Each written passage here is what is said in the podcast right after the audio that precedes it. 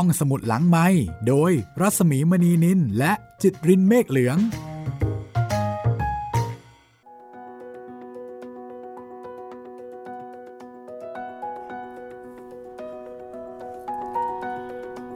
สวัสดีค่ะต้อนรับคุณผู้ฟังเข้าสู่รายการห้องสมุดหลังใหม่นะคะ กับตอนที่ 5 ตอนสุดท้ายของเรื่อง เพื่อใจดวงเดียวกันนะคะ ครับผม แหมแป๊บเดียวเองเนาะพี่จบละ ใช่ค่ะ ก็ฟังกันแบบเพลินๆนะคะ พอยังไม่ทันไรเลย ก็จะต้องจากกันซะแล้วครับผม แต่เดี๋ยวเราก็จะเริ่มเรื่องใหม่นะคะ เรื่องต่อไปน่าสนใจเลยทีเดียวครับ เรื่องต่อไปนี่เป็นเรื่องที่เกี่ยวกับอินเดียนแดงนะคะครับเรื่องเกี่ยวกับชนเผ่า เรื่องเกี่ยวกับภูมิปัญญาดั้งเดิม มีกลิ่นอายของความลึกลับ มีกลิ่นอายของอาวัฒนธรรมโบราณนะคะของชาวอินเดียนแดง ซึ่งได้ชื่อว่าเป็นชนเผ่าที่มีความลึกซึ้ง และก็ใกล้ชิดกับธรรมชาติ และขณะเดียวกันเขาก็จะมีองค์ความรู้มีภูมิปัญญาอะไรต่อมีอะไรของเขาที่น่าสนใจมาก ครับผม เรื่องโมนั่นเองนะครับ ชื่อสั้นๆเลยค่ะ โม ก็วันนี้จะเป็นตอนสุดท้ายของเพื่อใจดวงเดียวกัน งานเขียนของโฆเซลุยส์โอไลโซลานะคะ แล้วก็แปลโดยอาจารย์รัศมีกฤษณามิตรค่ะ คุณผู้ฟังที่ติดตามรายการห้องสมุดหลังไมค์ ก็ยังคงเพลิดเพลินกับเรื่องราวหลากหลายรสชาติหลายแนวของเราได้ ในหลาย ๆ แพลตฟอร์มให้เลือกตามความสะดวกเลยค่ะ ครับผมติดตามรายการพวกเราได้นะครับ หลากหลายช่องทางครับ ทั้งทางเว็บไซต์แล้วก็แอปพลิเคชันของไทย PBS Podcast นะครับ ทาง Spotify ทาง Google Podcast ทาง Podbean แล้วก็ทาง YouTube Channel ไทย PBS Podcast นะครับ วันนี้เดี๋ยวเราคงจะได้ทักทายกับชาว YouTube ด้วยใช่ไหมคะคุณจิตริน ครับผมทักทายชาว YouTube กัน สักเล็กน้อยนะครับ แล้วก็คุณผู้ฟัง สามารถที่จะเสนอแนะเรื่องที่คุณอยากฟังมาได้นะคะ เสนอมาได้นะครับ 3 ช่องทางเลยครับ ทั้งทางแฟนเพจ Facebook ไทย PBS Podcast แฟนเพจของพี่หมีรัศมีมณีนิน แล้วก็ทาง YouTube นะครับ ใครฟังก็คอมเมนต์ไว้ใต้คลิปได้เลยครับผม เดี๋ยวเรามาอัปเดตกันสักนิดหนึ่ง ตอนที่แล้ว ความจริงเปิดเผยแล้วเนาะ ใช่ สุดท้าย สาวจีนเป็นแม่ของเปาโล เป็นแม่ผู้ให้กำเนิด เป็นแม่โดยสายเลือดกับ แล้วก็สาเหตุที่อ่าสาวจีน อาจจะเหมือนกับไม่ใช่แม่ เป็นแค่พี่เลี้ยง เพราะว่าเธอตั้งครรภ์โดยไม่พึงประสงค์นั่นเองค่ะ คุณแม่ของเปาโล หมายถึงแม่ที่ตายไปแล้ว ก็เลยรับเลี้ยงเปาโล แล้วก็ให้สาวจีนเนี่ยเป็นแม่นมแล้วก็ดูแล ถึงได้ว่าทำไมสองคนนี้ถึงหน้าตาคล้ายๆกันครับ และที่สำคัญผิวคล้ำคล้ายๆกันด้วย แล้วก็เล่นกีตาร์เก่งเหมือนกันด้วย เพราะว่าสาวจีนเป็นคนสอนให้เปาโลเล่นกีตาร์นั่นเองค่ะ วันนี้จะเป็นตอนอวสานนะคะ จะมีอะไรที่น่าสนใจ และตกลง เอ๊ะ จริง ๆ แล้วเธอเป็นคนปัญญาอ่อนหรือเปล่าเนี่ย นั่นนะสิครับ คือใครๆก็บอกว่าเป็นคนปัญญาอ่อน แต่เธอก็ทำหน้าที่ได้ดี ชนิดที่ว่าหลายเรื่องเนี่ยทำหน้าที่ได้ดีกว่าคนปกติซะอีกนะครับ ดูแลเปาโลมาจนกระทั่งโตใช่ไหมและในขณะที่ คุณแม่ของเปาโลเสียชีวิตไป เธอก็ดูแลเปาโลแล้วก็หาเงินหาทองด้วยนะ ครับแหมก็ยากที่จะจำกัดความจริง ๆ เอาเป็นว่าเดี๋ยวเรามาติดตามตอนอวสานกันเลยค่ะสำหรับเรื่องนี้นะคะ วรรณกรรมเยาวชนของสเปน งานของโคเซลุยส์โอไลโซลาเพื่อใจดวงเดียวกันตอนที่ 5 ตอนจบค่ะ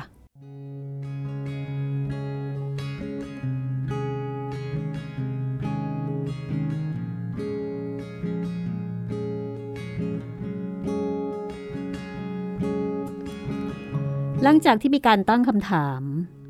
ว่าสาวจีนจะทำหน้าที่เป็นแม่คนได้ไหม หมอก็ทำหน้าขำๆก่อนจะตอบว่า จนถึงตอนนี้ก็ดูเหมือนว่าจะได้นะเอาดูสิ เธอเลี้ยงเด็กชายมาอย่างดี อย่างน้อยก็แข็งแรงและปลอดภัย ยิ่งกว่านั้นเขาเล่ากันว่า เธอสอนให้เปาโลเล่นกีตาร์ได้อย่างดี คุณยังจะต้องการอะไรมากไปกว่านี้อีก เออหมอครับ แล้วเธอจะทำหน้าที่ภรรยาได้ไหมครับ หมอย้อนถามคำถาม ด้วยคำถามที่น่าคิดแล้วก็น่าขันว่า จะเป็นภรรยาใครล่ะครับ เช่นเป็นภรรยาของผมไงครับ ครูตอบเขินๆ แต่หน้าแดงไปถึงหู หมอก็ขำหัวเราะก่อนจะบอกว่า เอาแล้วกัน คุณนั่นแหละ ที่จะรู้ดี เออผมหมายถึงว่า ที่เธอปัญญาอ่อนนะครับ นั่นอาจเป็นอุปสรรคสำหรับการแต่งงานหรือเปล่าครับ ผมว่าไม่นะ เธออาจจะปัญญาอ่อนในบางเรื่อง แต่ดูจะไม่ใช่สำหรับเรื่องที่จะรักและดูแลใครๆ คนที่ปัญญาอ่อนไม่ได้แปลว่าโง่ ตกลงคุณสองคนเป็นแฟนกันใช่ไหมเนี่ย หมอก็ถามแบบขำๆประคนสงสัย ครูอเดโลก็เลยบอกว่า หมอก็แหม เรายังรู้จักกันไม่มากเท่าไหร่เลยครับ แต่ผมคิดว่าตอนนี้ เธอคงรู้สึกดีกับผมบ้างแล้ว นั่นเป็นคำตอบที่สั้นกระชับของครู คนที่รู้สึกดีกับครูมากก็คือเปาโล ตอนที่สาวจีนออกจากโรงพยาบาล ครูบอกกับเด็กชายว่า เรากลับซานชอนกันดีกว่านะ เปาโลก้มหัวแต่ก็ไม่ได้ตอบว่าได้หรือไม่พ วกเธอไม่ควรจะเที่ยวเดินทางไปยังกับคนเร่ร่อนนะ ครับ แต่ผมอยากจะไปที่โซโดกรันเดก่อนครับ ไปโซโดกรันเดเหรอ ใช่ครับ ผมอยากไปลาเจนนี่ ตามที่ผมเข้าใจ เออเธอต้องลงเรือไปกับพ่อในอีกไม่กี่วันนี้แหละครับ ครูก็ไม่พูดอะไรอีก นอกจากหยิบแผนที่ทางหลวงขึ้นมาดู ว่าโซโดกรันเดอยู่ตรงไหน แล้วก็บอกว่า เอาได้เลย แล้วในวันถัดมา พวกเขาก็อยู่ที่โซโดกรันเดเรียบร้อย ด้วยเหตุนี้เองทำให้เปาโลชอบครูมาก เพราะว่าทำให้เปาโลได้มีโอกาสไปเจอกับเจนนี่ เพื่อนสาวที่สนิทกับเปาโล ในส่วนของสาวจีนนั้น ไม่เพียงจะชอบครูเท่านั้น ตั้งแต่วันที่เธอเล่าความลับให้ครูฟัง และครูก็สัญญาว่าจะไม่พรากเปาโลไปจากเธอ จากนั้นเป็นต้นมา สาวจีนก็ติดครูหนึบตลอดเวลา สิ่งเดียวที่ครูไม่ชอบเอาเลยก็คือ การปฏิบัติตัวของเธอต่อครู ที่เธอทำด้วยความเคารพไม่เป็นกันเอง สาวจีนเรียกเขาว่าคุณตลอดเวลา คุณอเดโล อย่าบอกเปาโลนะ ว่าฉันเป็นแม่เขา เอาทำไมล่ะคุณสาวเจฮินแกคงไม่อยากเลิกเป็นลูกของสุภาพสตรีที่รูปสวย รวยน้ำใจ เพื่อมาเป็นลูกของคนชนเผ่ารอก อื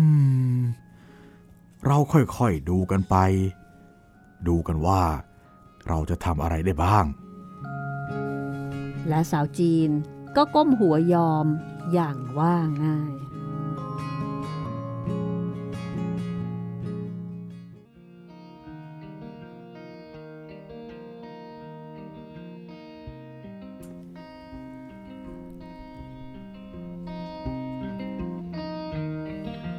โซโดกรันเด ในช่วงเวลาก่อนเทศกาลคริสต์มาส ดูสงบสุขและก็รื่นเริง ช่วงนี้ชาวอังกฤษหนีความชื้นเย็นบนเกาะของตน มาหาแสงแดด แห่งทะเลเมดิเตอร์เรเนียน เมื่อไปถึงท่าเรือ ก็พบว่ามีไม้กั้นห้ามผ่านทาง ยามที่ใส่ชุดพร้อม แล้วก็มีอาวุธ โผล่ศีรษะออกมาจากป้อมยาม แล้วก็ถามคำถามต่างๆ ด้วยสายตาพินิษพิจารณา แต่เจ้ากรรม เปาโลไม่เคยรู้เลยว่า กัปตันและก็เรือของเขาชื่ออะไร สิ่งเดียวที่เขาบอกยามได้ ก็คือเขากำลังตามหาสุภาพบุรุษชาวอังกฤษ ซึ่งมีลูกสาวชื่อเจนนี่อ๋อ ด็กผู้หญิงผมทองที่ชอบปีนป่ายอยู่เสมอน่ะหรอ เรือของเธอจอดอยู่ที่ท่านั้นไง ไม่นานนัก ทั้งสามก็หาเรือเจอ เพราะคนแรกที่เขามองเห็นก็คือเจนนี่ เจนนี่ซึ่งไต่อยู่บนเสากระโดงด้านหัวเรือ เธอสวมกางเกงยีนส์และก็เสื้อแจ็คเก็ตสีแดงซีดๆตัวเดิม เมื่อทั้งหมดลงจากรถ เจนนี่หยุดนิ่งไม่ไหวติง แล้วก็ไม่เชื่อสายตาตัวเอง ก่อนจะโบกมือทักทายเรากับไม่มีอะไรเกิดขึ้น เปาโลรู้สึกว่าตัวเองคิดผิดที่มาหาเธอ กลัวว่าตัวเองจะดูหน้าขัน แล้วในทันใด เด็กหญิงก็รีบไต่ลงมาจากเสาราวกับกระรอก เดินไต่ราวเรือและกระโดดลงมาที่ท่าเรือ จากนั้นก็เข้ามากอดคอเปาโล ซึ่งทำให้เด็กชายรู้สึกประดักประเดิดมาก เพราะไม่ว่าที่ซานชอนหรือที่อาราดาเลส ก็ไม่มีการทักทายกันแบบนี้ และเมื่อเด็กหญิงเห็นขอบตาที่ฟกช้ำของสาวจีน เห็นแผลแตกที่หน้าผากของเปาโล เธอก็อ้าปากค้าง เพราะไม่รู้เรื่องที่เกิดขึ้นเลยพวกเขาต้องเล่าให้เธอฟังอย่างละเอียดว่าเกิดอะไรขึ้น แล้วเจนนี่ก็มองไปที่สาวจีน พรางร้องว่า โอ้ย น่าสงสารจริง ๆ เลย ที่แย่ที่สุดคือ พวกมันขโมยเงินเราไปหมดเลย สาวจีนย้ำแล้วย้ำอีก ครูต้องอธิบายด้วยความอดทนอีกครั้งว่า นี่ก็ถือว่าโชคดีที่สุดแล้ว ที่รอดชีวิตมาได้เฮ้ยต้องขอบคุณพระเจ้าจริงเป็นครั้งแรกที่เจนนี่ได้เห็นคุณครูอเดโล เจนนี่ก็เลยแอบถามเปาโลว่า นี่เปาโล แล้วผู้ชายคนนี้อะใครกันน่ะๆอ๋อ คนเนี้ยเขาเป็นครูสอนวิชาธรรมชาติวิทยาที่โรงเรียนในสารชอนนะค รูแอบได้ยินคำตอบ ก็เลยเสริมเพิ่มข้อมูลให้ว่า อ๋อ เราเป็นเพื่อนกันนะฮะ เพื่อนกันในตอนนี้ แต่อนาคตเอ่อต้องดูกันอีกทีนะ ครูก็มักจะพูดเช่นนี้เสมอๆ แล้วก็หันไปมองทางสาวจีน แต่เปาโลคิดไม่ถึงหรอกว่านี่คือการเกี้ยวของครูวันนั้นแดดจัดจ้าสวยงาม สวนต่างๆ ดูเขียวชอุ่มตัดกับสีครามของน้ำทะเล ครูรู้สึกประทับใจในภาพที่เห็น เพราะว่านานมาแล้วที่ครูไม่เคยออกมาจากเทือกเขาที่ตนอาศัยอยู่ ครูก็เลยถามสาวจีนว่า เธอว่าเราอยู่ที่นี่สักสองวันดีไหม ที่นี่สวยมากเลย สาวจีนไม่ตอบให้ตัวเอง แต่กลับมองไปที่เปาโล แล้วก็บอกว่า เปาโลสิ ต้องการจะอยู่แน่เลย อะ งั้นก็ตกลง เราไปหาโรงแรมกัน แต่เจนนี่ซึ่งฟังการสนทนาอยู่ ก็บอกว่า โรงแรมเหรอ จะไปทำไม เรามีเรือนี่นา ทุกคนมัวแต่ตื่นเต้น พวกเขาจึงไม่ได้สังเกตว่า เรือของกัปตันพ่อของเจนนี่นั้น คือไม่ได้สังเกตว่าก็มีเรืออยู่นี่นา และถึงแม้ว่าจะไม่รู้เรื่องเรือกันนัก แต่ทุกคนก็พอจะมองออกว่า ขนาดของเรือ จัดอยู่ในกลุ่มที่ลำใหญ่ที่สุดของท่าเรือทีเดียว เรือมีเสาสูงสองเสาที่หัวและท้าย มีธงชาติอังกฤษ ผูกที่ปลายเสาต้นหนึ่ง และท้ายเรือก็มีหางเสือสองอัน ที่ดูเหมือนว่าจะใช้เครื่องยนต์ที่ส่งพลังมาก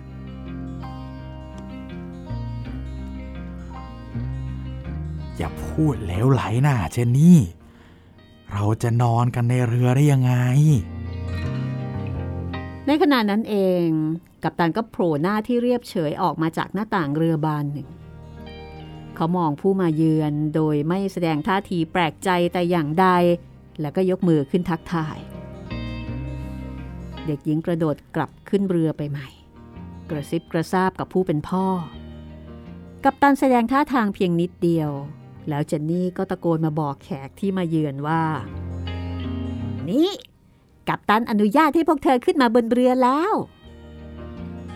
ทั้งสามยืนงงไม่รู้จะทำอย่างไรกันต่อไป ครูกับเด็กชายเผอิญหันมาสบตากันอย่างไม่แน่ใจ จนกระทั่ง กัปตันมาใกล้ลูกกรงเรือ แล้วก็บอกว่า ขึ้นมาเลย ไม่เป็นไรหรอก เนื่องจากว่ากัปตันพูดเป็นภาษาอังกฤษ เปาโลฟังไม่รู้เรื่องก็เลยหันมาถามครู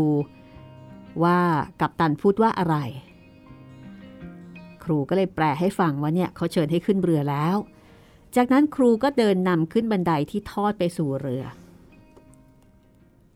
และนับแต่นั้นมา ชีวิตของเปาโลก็เปลี่ยนไป มีเหตุการณ์แปลกประหลาดต่างๆ เกิดขึ้นมากมาย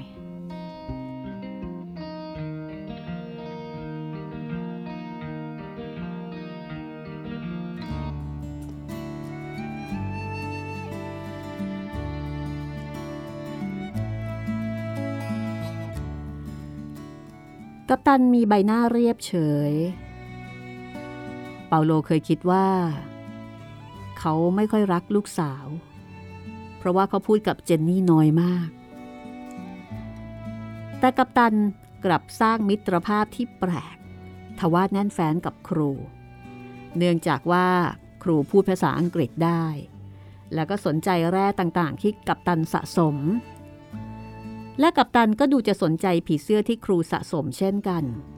ทั้งคู่ก็เลยใช้เวลาเป็นชั่วโมงชั่วโมง แลกเปลี่ยนความคิดเห็นกับความสำคัญของการสะสม เพื่อความรู้เกี่ยวกับธรรมชาติ ทั้งสามนอนค้างบนเรือ ซึ่งข้างในกว้างขวาง ราวกับบ้านที่มีห้องหับต่างๆ และก็มีการแบ่งเป็นสัดส่วนอย่างดี ในเรือมีห้องนอนถึง 5 ห้อง แล้วก็มีเตียงสองเตียงในแต่ละห้อง พร้อมห้องน้ำในตัว ลูกเรือก็ประกอบด้วยกาลาสีชาวสเปนสองคน และก็ชาวอังกฤษหนึ่งคนที่มีตำแหน่งเป็นผู้บังคับการเรือ ในเช้าบางวันพวกเขาออกไปล่องเรือกัน และเพียงชั่วโมงเศษก็ไปอยู่แถวชายฝั่งแอฟริกาแล้ว รงไหนที่เรือทอดสมอ เจนนี่ก็จะใส่ชุดว่ายน้ำและพุ่งเหลาจากเสาตรงหัวเรือลงน้ำวาโลเห็นแล้ว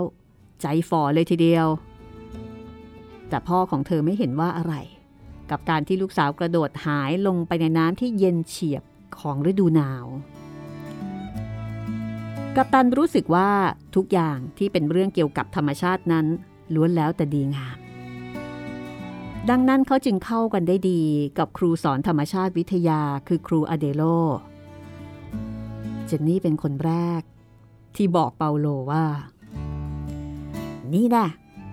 อีตาครูของเธอนะ่ะคลั่งไคล้สาวจีนเลยนะ ฉันจะบอกให้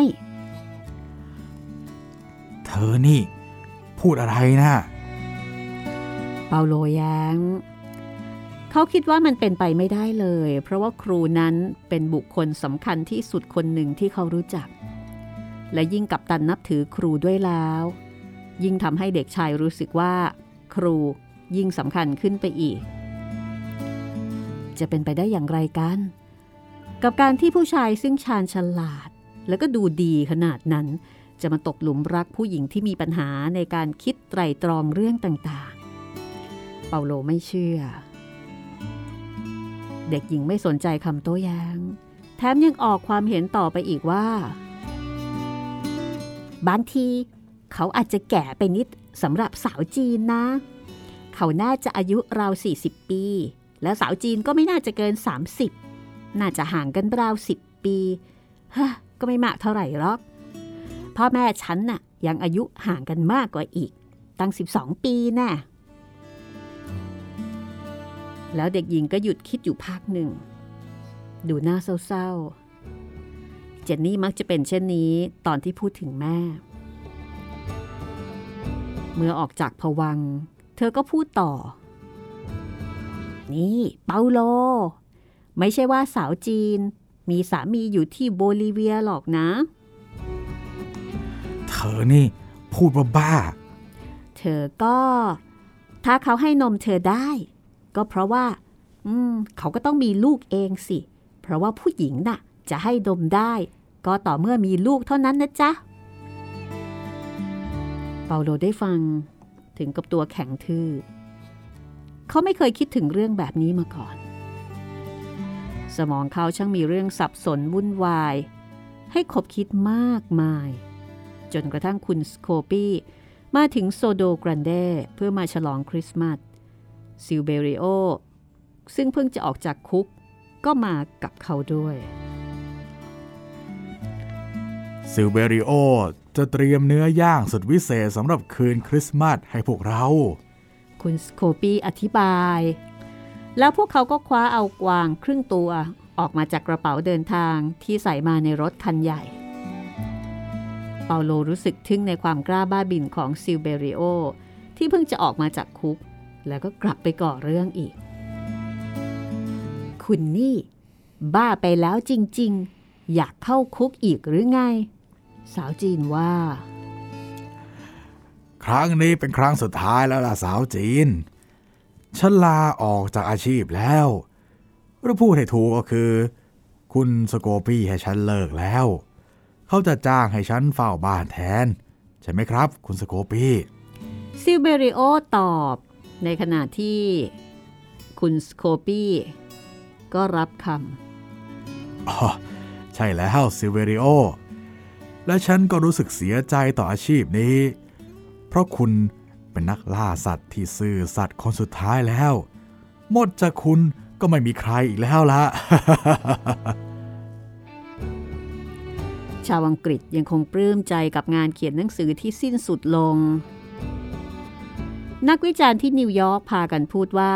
หนังสือของเขาน่าจะประสบความสำเร็จอย่างที่ไม่เคยมีมาก่อน และเมื่อเขารู้ว่าสาวจีนกับเด็กชายถูกขโมยเครื่องดนตรีไป เขาก็เลยสั่งให้ซิลเบริโอไปซื้อกีตาร์แล้วก็ขลุ่ยเหล่าใหม่มาให้แทน เขาต้องการจะฉลองคืนคริสต์มาสอย่างเต็มยศเลยทีเดียว แต่สาวจีนบอกว่า ถ้าไม่มีถ้ำพระกุมมาร ก็ไม่ใช่คริสต์มาสที่แท้จริง แล้วเธอก็เริ่มประดิษฐ์ถ้ำพระกุมาร โดยใช้เนื้อขนมปังมาทำเป็นรูปปั้นต่างๆ เมื่อแห้งแล้วก็จะแข็ง เธอตั้งใจทำอย่างไม่รู้เหน็ดเหนื่อยแทบไม่ได้เงยหน้าขึ้นมาเลย แล้วก็เริ่มมีคนเลี้ยงแกะที่อ้วนท้วนแข็งแรง มีพระยาสามองค์ ทหารโรมัน แกะ วัว ลา และสุดท้าย คือพระกุมารเยซู กับพระแม่มารี แล้วก็นักบุญยอแซฟ คนแรกที่สนใจงานของสาวจีนก็คือเจนนี่ พอถึงตอนที่ต้องระบายสีรูปปั้นเหล่านั้น เจนนี่นั่งลงข้างสาวจีน นับแต่นั้นก็ไม่มีใครมาพาเธอออกไปไหนได้เลย จนกระทั่งงานเสร็จรูปปั้นทุกตัว ล้วนมีตาเรียวยาว คล้ายคนจีน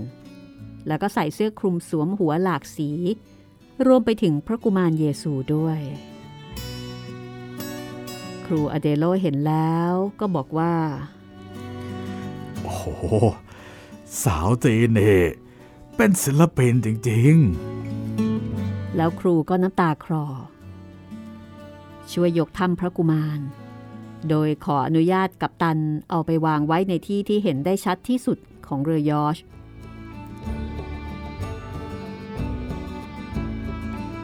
ยามค่ำคืนวันที่ 24 ธันวาคม กัปตันสั่งให้เปิดไฟทุกดวงบนเรือ โดยเฉพาะตรงถ้ำพระกุมาร ให้มีการประดับไฟเป็นพิเศษ บรรดาแขกเรือ ซึ่งเป็นเพื่อนชาวอังกฤษของเขาเกือบทุกคนในโซโดกรันเดจะได้มาเยี่ยมชม ส่วนสาวจีนก็เอาจริงเอาจังกับการเล่นเพลงคริสต์มาส โดยเธอเป่าครุย แล้วก็บังคับให้เปาโลเล่นกีตาร์ แม้ว่าเด็กชายจะรู้สึกเขินอายก็ตาม คุณสโคปีปรากฏตัวพร้อมกับสุภาพสตรีที่สวยงามมากคนหนึ่ง เธอเป็นดาราภาพยนตร์อยู่ที่อเมริกา ว่ากันว่าเป็นแฟนของคุณสโคปีมีคนอีกคู่หนึ่ง ซึ่งอยู่ในแวดวงการแสดงมากกับคุณสโคปีด้วย คนที่เป็นสามีไม่สามารถละสายตาจากเปาโลในขณะที่เขาเล่นกีตาร์ได้ สักพักเขาก็เดินไปหาเด็กชาย แล้วก็พูดเป็นภาษาอังกฤษ โดยมีเจนนี่เป็นคนแปลให้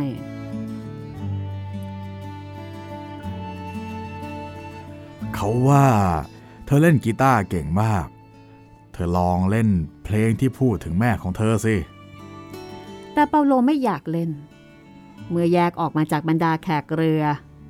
เขาก็ถามเจนนี่ว่า นี่เจนนี่ เธอไปเอาเรื่องที่ว่า คนที่จะให้นมเด็กได้นั้น ต้องมีลูกเองก่อนมาจากไหนนะ่ะอุ้ยใครๆเขาก็รู้กันทั้งนั้นแหละ เด็กหญิงตอบ แต่ดูเหมือนเธอจะไม่สนใจ ในการที่จะพูดเรื่องนี้ต่อ นี่ เปาโล ฉันไม่เคยได้สนุกกับคืนคริสต์มาสอย่างนี้มาก่อนเลย ที่บ้านที่นิวยอร์กเรามีแต่ต้นคริสต์มาสเท่านั้น แล้วก็ไม่เห็นจะสนุกเลย นับเป็นคริสต์มาสที่แสนยาวนาน พวกเขากินอาหารค่ำในบริเวณที่มีหลังคาคลุม และซิเบริโอก็ได้โชว์ฝีมือย่างเนื้อของเขา สาวจีนพยายามเข้าไปช่วย แต่กัปตันไม่อนุญาต เพราะคราวนี้สาวจีนถือเป็นแขกของเขา และเมื่อถึงเวลาของหวาน เปาโลก็ต้องแปลกใจอย่างที่สุด เพราะหลังจากกัปตันอวยพรให้ทุกคนแล้ว เขาก็หันไปทางสาวจีน แล้วก็บอกว่า ถ้าสาวจีนยังต้องการจะกลับโบลิเวียแล้วก็ เขาสามารถพาทั้งสองไปกับเรือของเขาได้ คุณสโคปี้แปลให้สาวจีนและเปาโลฟังว่า เพื่อนรักของฉันซึ่งเป็นบรรณาธิการและกัปตันด้วย บอกว่า ในเมื่อเขาต้องเดินเรือกับอเมริกาอยู่แล้ว เขาจะไปทางใต้หรือทางเหนือก็เหมือนกัน ดังนั้นน่ะ เมื่อผ่านโบลิเวียเขาจะส่งพวกเธอลงที่นั่น กับตันนี่ยอดจริง ๆ สิ่งที่น่าแปลกที่สุดก็คือ ครูพงกศีรษะยอมรับราวกับเป็นเรื่องธรรมดาที่สุดในโลก ที่จะเดินเรือไปครึ่งโลก เพื่อจะส่งเพื่อนให้ถึงที่หมาย ครูอเดโล ผู้ไม่เคยออกจากหมู่บ้านซานชอนที่ตนอยู่มานานนับปี ไม่เพียงแต่ยอมรับ แต่ว่ายังหันไปทางกัปตัน แล้วก็กล่าวอย่างเคร่งครึมเป็นภาษาอังกฤษว่า ขอบคุณมากจริง ๆ ครับกัปตัน คุณช่างใจดีมีเมตตามาก จากนั้นเขาก็หันไปถามสาวจีน เธอว่าเป็นไง เธออยากนั่งเรือนี้ไปโบลิเวียไหม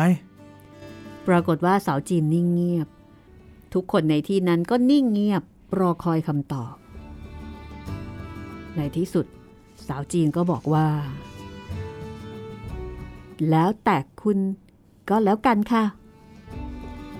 แล้วบางคนก็หัวเราะ บางคนก็ปรบมือ ครูจึงพูดขึ้นว่า ที่จริงแล้ว ฉันก็อยากรู้จักบ้านเมืองของเธอ นอกจากนั้นกัปตันยังบอกว่า ที่ประเทศโบลิเวีย ฉันจะได้พบเห็นผีเสื้อที่สวยที่สุดในโลก แต่ที่สวยที่สุด ซึ่งฉันพบแล้วก็คือ เธอนั่นเองว่าแล้วครูก็จับไหล่ทั้งสองข้างของสาวจีน แล้วก็จูบเธอที่หน้าผาก มีเสียงตะโกนร้องเชียร์แล้วก็ปรบมือ ซิลเบริโอชูแก้วขึ้นแล้วก็บอกว่า ขอให้คู่รักทั้งสองจงมีแต่ความสุข ในขณะที่เปาโลรู้สึกว่า เขากำลังอยู่ในโลกแห่งความฝันที่ตนไม่มีส่วนร่วมแต่อย่างใด เจนนี่เป็นคนพาเด็กชายออกมาจากโลกแห่งความฝันนั้น เธอใส่ชุดขาวที่ดูเป็นผู้ใหญ่ ชุดเดิม และแม้จะใส่ชุดที่สวยเช่นนั้น เธอก็ยังกำหมัดชกที่ท้องของเปาโล แล้วก็บอกว่า นี่ ยอดไปเลย เปาโล เธอจะได้ไปอเมริกากับเรา กว่าจะไปถึงที่นั่น ฉันคงเล่นกีตาร์ได้เก่งเหมือนเธอพอดีเลย เธออย่าคิดว่าอะไรอะไรก็ง่ายได้ไปเสียทั้งนั้นนะ ฉันต้องคุยกับคุณครูก่อน เปาโลก็แย้งอย่างเป็นกังวล ในขณะที่เด็กหญิงไม่สนใจเรื่องทุกข์ร้อนของเปาโล เธอยังคงกระโดดโลดเต้นอย่างร่าเริง ถ้าไม่มีใครจับไว้ เจนนี่คงกระโดดลงน้ำทั้งชุดสวยนั่น เพื่อเป็นการฉลองวันคริสต์มาสที่สนุกและสวยงามที่สุดในชีวิต เมื่อสบโอกาสาโลก็ฉวยแขนครูไว้ แล้วก็จูงครูออกมาอย่างที่โล่งใต้หมู่ดาว เขาพูดกับครูอย่างเป็นการเป็นงานว่า ครูครับ ครูต้องรู้อย่างหนึ่งนะครับว่า สาวจีนเป็นแม่นมของผม เธอเป็นคนให้นมผมมาตั้งแต่เกิดเอ่อนั่นหมายความว่า เธอต้องมีลูกอยู่ที่โบลิเวีย งั้นเหรอ ครูก็แสดงความสนใจอย่างสุภาพ ในขณะที่เปาโลอธิบายต่อว่า ก็ใช่นะสิครับพวกผู้หญิงน่ะจะมีน้ำนมได้ ก็ต่อเมื่อมีลูก ครูไม่ทราบหรอครับ คราวนี้ครูเกาหัวด้วยท่าทางเป็นกังวล แล้วก็บอกกับเด็กชายว่า ดีนะเปาโล มีคนที่โชคดีในชีวิต แทนที่จะมีแม่คนเดียว แต่กลับมีถึงสองคน เธอว่าดีไหมล่ะ และเธอก็เป็นผู้โชคดีคนนั้น แล้วตอนนี้ ถ้าเป็นพระประสงค์ของพระเจ้าแล้วก็ เธอก็จะมีพ่อด้วย เธอคิดว่า ถ้าเธอมีพ่ออย่างครูนี่จะเป็นยังไง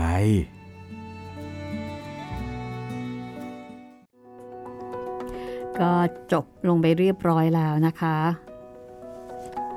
โอ้โหตัดจบแบบ ไม่ให้รู้เลยว่า สรุปจะได้เป็นพ่อเป็นลูกกันไหม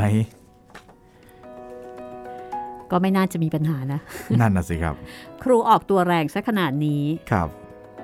นี่คือเรื่องเพื่อใจดวงเดียวกันนะคะ ดูเหมือนว่าเปาโลเขายังไม่ค่อยรู้นะ ใช่คือว่าในขณะที่คนอื่นอะ เขารู้กันหมดแล้ว ใช่ แต่เปาโลยังยังงงๆอยู่ ยังอองอองดองดองอยู่ ดีนะที่เจนนี่บอกให้รู้ ก็เลยเริ่มสงสัย เรื่องก็จบแบบ happy ending เนาะครับตามสไตล์ของโฆเซลุยส์โอไลโซล่ากับเรื่องที่อ่านแล้วก็ทำให้หัวใจพองฟูตามไปด้วย สำหรับเรื่องต่อไปนะคะ ชื่อเรื่องสั้นมากค่ะ โมครับ ชื่อค่ะแค่นี้เลย ไม่ได้โมดิฟายนะคะครับไม่ได้ชวนมาโมนะนะคะโมเป็นชื่อคนค่ะ เป็นชื่อของตัวเอกในเรื่องครับ เป็นเด็กสาว เผ่าอินเดียนแดง อยากให้ติดตามค่ะอ่าโมเป็นผลงานของนักเขียนอีกคนหนึ่งนะคะ ครับผมค่ะ เป็นผลงานของ ลาร่าริโอสนะครับ ค่ะ ลาล่าริโอส แต่ว่าคนแปลเนี่ยคนเดิม ครับผม ค่ะ ก็คืออาจารย์รัศมีกฤษณมิตรนะคะอ่าหนังสือพวกนี้เนี่ยอาจารย์รัศมีได้ลิขสิทธิ์ มาจากต้นฉบับภาษาสเปนจากนักเขียน เพื่อที่จะเอามาจัดพิมพ์ แล้วก็นำเงินนั้นไปช่วยเหลือเด็กยากจนในชนบทนะคะเป็นทุนการศึกษา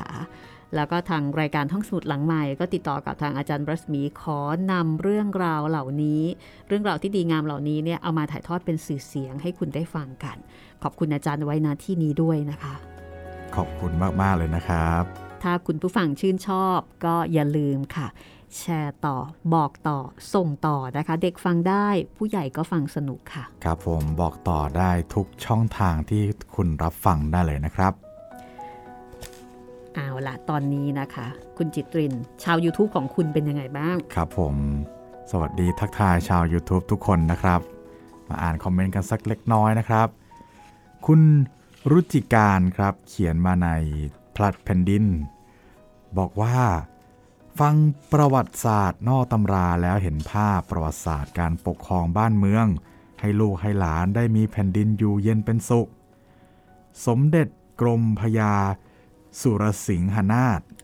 มีส่วนช่วยรักษาบ้านเมืองเป็นอย่างมาก สิ้นสุดแค่นี้เลยครับ ไม่มีเขียนตอบไปแล้ว ก็ขอบคุณนะครับ อาจจะเป็นเสริมข้อมูลอะไรบางอย่างของใช่ในตอน แล้วก็คุณรัตดาพรครับ ผัดแผ่นดินเช่นกันครับ สนุกและได้ความรู้มากค่ะ อยากให้ทำเป็นละครนะคะ เพื่อคนไทยจะได้เข้าใจรากฐานของตนขอบคุณมากนะครับ เรื่องนี้มีคนอินเยอะเนาะใช่ คุณจันยาครับผัดแผ่นดินเหมือนกันเลย ฟังจากบทนี้มีการเร่งรีบเปลี่ยนพระมหากษัตริย์อย่างเร่งด่วน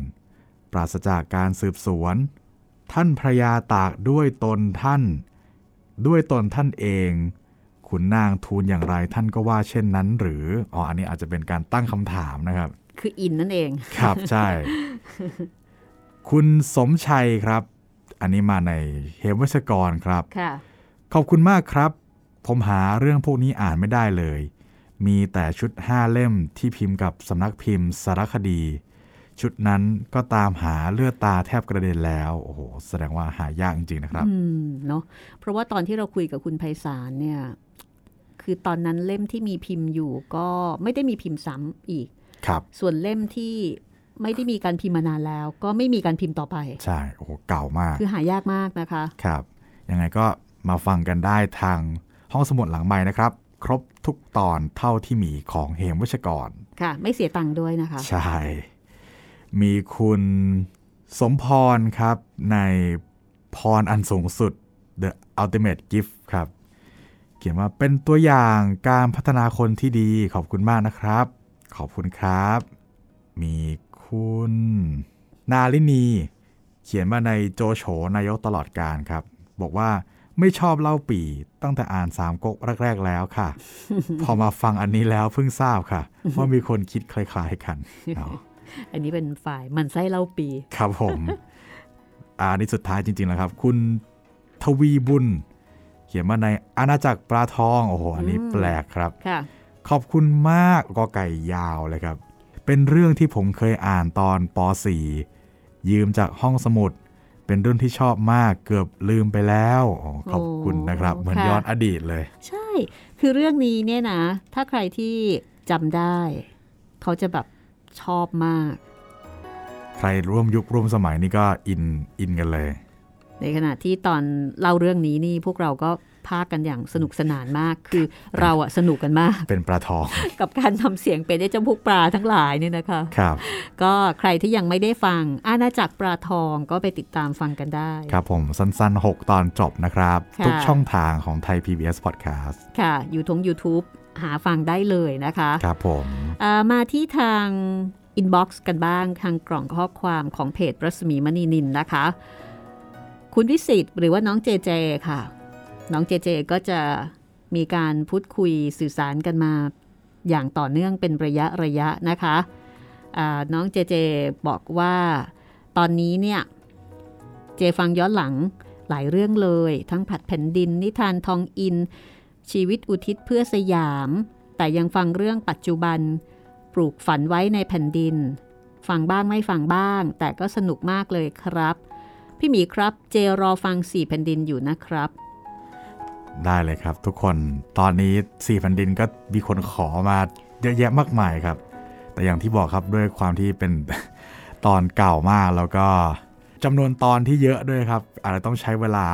ประมาณหนึ่งในการอัปโหลดขึ้นมานะครับ แต่ระหว่างนั้นก็จะทยอยทยอยหาเรื่องที่สั้นๆเก่าๆที่โอ้โหเคยออกอากาศทางห้องสมุดหลังใหม่มานานมาแล้ว ขึ้นมาอัพใหม่นะครับ ฝากติดตามด้วยใจระทึกว่าตอนต่อไปหรือว่าเรื่องต่อไป ผมจะเอาเรื่องอะไรมาอัปโหลดให้ให้ฟังกันนะครับ ลุ้นกัน เจเจก็บอกว่าพี่หมีเงียบไปเลยนะครับ ไม่ตอบเลยนะครับ ตอบแล้วตอบแล้ว พี่หมีอาจจะติดธุระอยู่ตอนนั้น ช่วงนี้พี่หมีเดินทางเยอะมากนะคะ ช่วงที่ผ่านมาระหกระเหินระเหเร่ร่อนหลายจังหวัด สวัสดีครับพี่หมี วันอาทิตย์นี้เจไปเที่ยวกาญจนบุรีโดยนั่งรถนั่งรถไฟไปสะพานข้ามแม่น้ำแควและไปน้ำตกไซโยกด้วยนะครับอ๋อเจเจก็ไปเที่ยวบ่อยเหมือนกันเนาะใช่ครับ แล้วก็อีกวันหนึ่งพี่หมีครับเจขอเรื่องสี่แผ่นดินแบบถูกลิขสิทธิ์ของห้องสมุดหลังไมค์ครับโอ้โหเจเจนี่สุดยอดเลยนะครับผมขอแบบถูกลิขสิทธิ์ด้วย พี่หมีครับเดือนพฤษภาคมเป็นเดือนที่ฟังห้องสมุดหลังใหม่ ที่ฟังทาง Google Podcast ปีที่แล้ว ฟังแบบปัจจุบันทันครับ เรื่องแรกคือกาลิเลโอไขคดีครับ แล้วที่แล้วก่อนหน้านั้น ฟังแต่ทาง YouTube เลยงง เลยฟังตามไม่ทันครับ อันนี้เอ่อน่าจะหมายถึงว่าครบปีไหมน่าจะเป็นไปได้ครับนะเดาเอานะว่าเจเจน่าจะหมายถึงเอ่อครบรอบ ที่ฟังห้องสมุดมา ใช่ที่มาฟังทางทางพอดแคสต์ครับก่อนหน้านี้ฟังทาง YouTube สวัสดีครับ พี่หมีตกลง ไม่ได้ไปเที่ยวเจเข้าใจผิดครับ เลยผิดหวังครับ แต่ห้องสมุดหลังไม้เป็นเพื่อนคุยและเพื่อนฟังได้ตลอดครับอ๋อเมื่อวานก่อนเจพิมพ์ผิดเจพิมพ์ว่าปีที่แล้วกว่าจะได้ฟังห้องสมุดหลังไม้ถูกลิขสิทธิ์ ตั้งแต่เดือนพฤษภาคมครับ ที่ผ่านมาของปีที่แล้ว มกราคมปี 64 ฟังแต่ YouTube เลยไม่ทราบครับอ๋อนั่นก็ตามที่เราคาดเดานะคะครับผมเป็นเช่นนั้น เจเจก็เป็นแฟนรายการที่เหนียวแน่นแล้วก็ต่อเนื่องค่ะ แล้วก็มักจะเล่าเรื่องราวอ่าชีวิต การเดินทาง แล้วก็เป็นอีกคนหนึ่งที่ไปเที่ยวอยู่บ่อยๆนะ ก็ฝากเที่ยวด้วยนะเจเจเที่ยวเผื่อพวกเราด้วยค่ะช่วงไหนไม่ได้ไปเที่ยวก็เนี่ยแหละค่ะมาเที่ยวกับห้องสมุดหลังไม้นะคะครับ เอาละวันนี้ค่ะขอบคุณสำหรับทุกๆข้อความที่เขียนมาพูดคุยกันที่ส่งกำลังใจที่แนะนำติชมหรือว่าที่ขอฟังเรื่องใหม่ ๆ มานะคะ เราก็อ่านทุกความเห็นคำแนะนำทุกคำติชม แล้วก็ทุกการเสนอแนะด้วย วันนี้ก็หมดเวลาของห้องสมุดหลังไม้แล้วก็จบไปแล้วนะคะ เพื่อใจดวงเดียวกันโคเซลุยส์โอไลโซล่าครับผม ตอนต่อไปติดตามโมกันได้เลยนะครับ ตอนแรกของโม เรื่องนี้สนุกค่ะ ดิฉันจะอ่านคำโปรยนะคะคำโปรยจากบันทึกผู้แปลค่ะ อาจารย์รัศมีกฤษณมิตรโปรยเรื่องโมเอาไว้ว่า แด่ชนเผ่า ชนกลุ่มน้อย ชาวเขา ด้วยความหวังว่าภูมิปัญญาชาวบ้าน ปราดท้องถิ่น จะนำความรู้ขนบประเพณี และคุณค่าของชีวิตแบบดั้งเดิม ที่กำลังเลือนหายกลับคืนสู่ถิ่นและผืนดิน แห่งบรรพบุรุษ พบกันใหม่ ตอนหน้าเรื่องหน้าโม วันนี้เราสองคนลาไปก่อนนะคะ สวัสดีค่ะ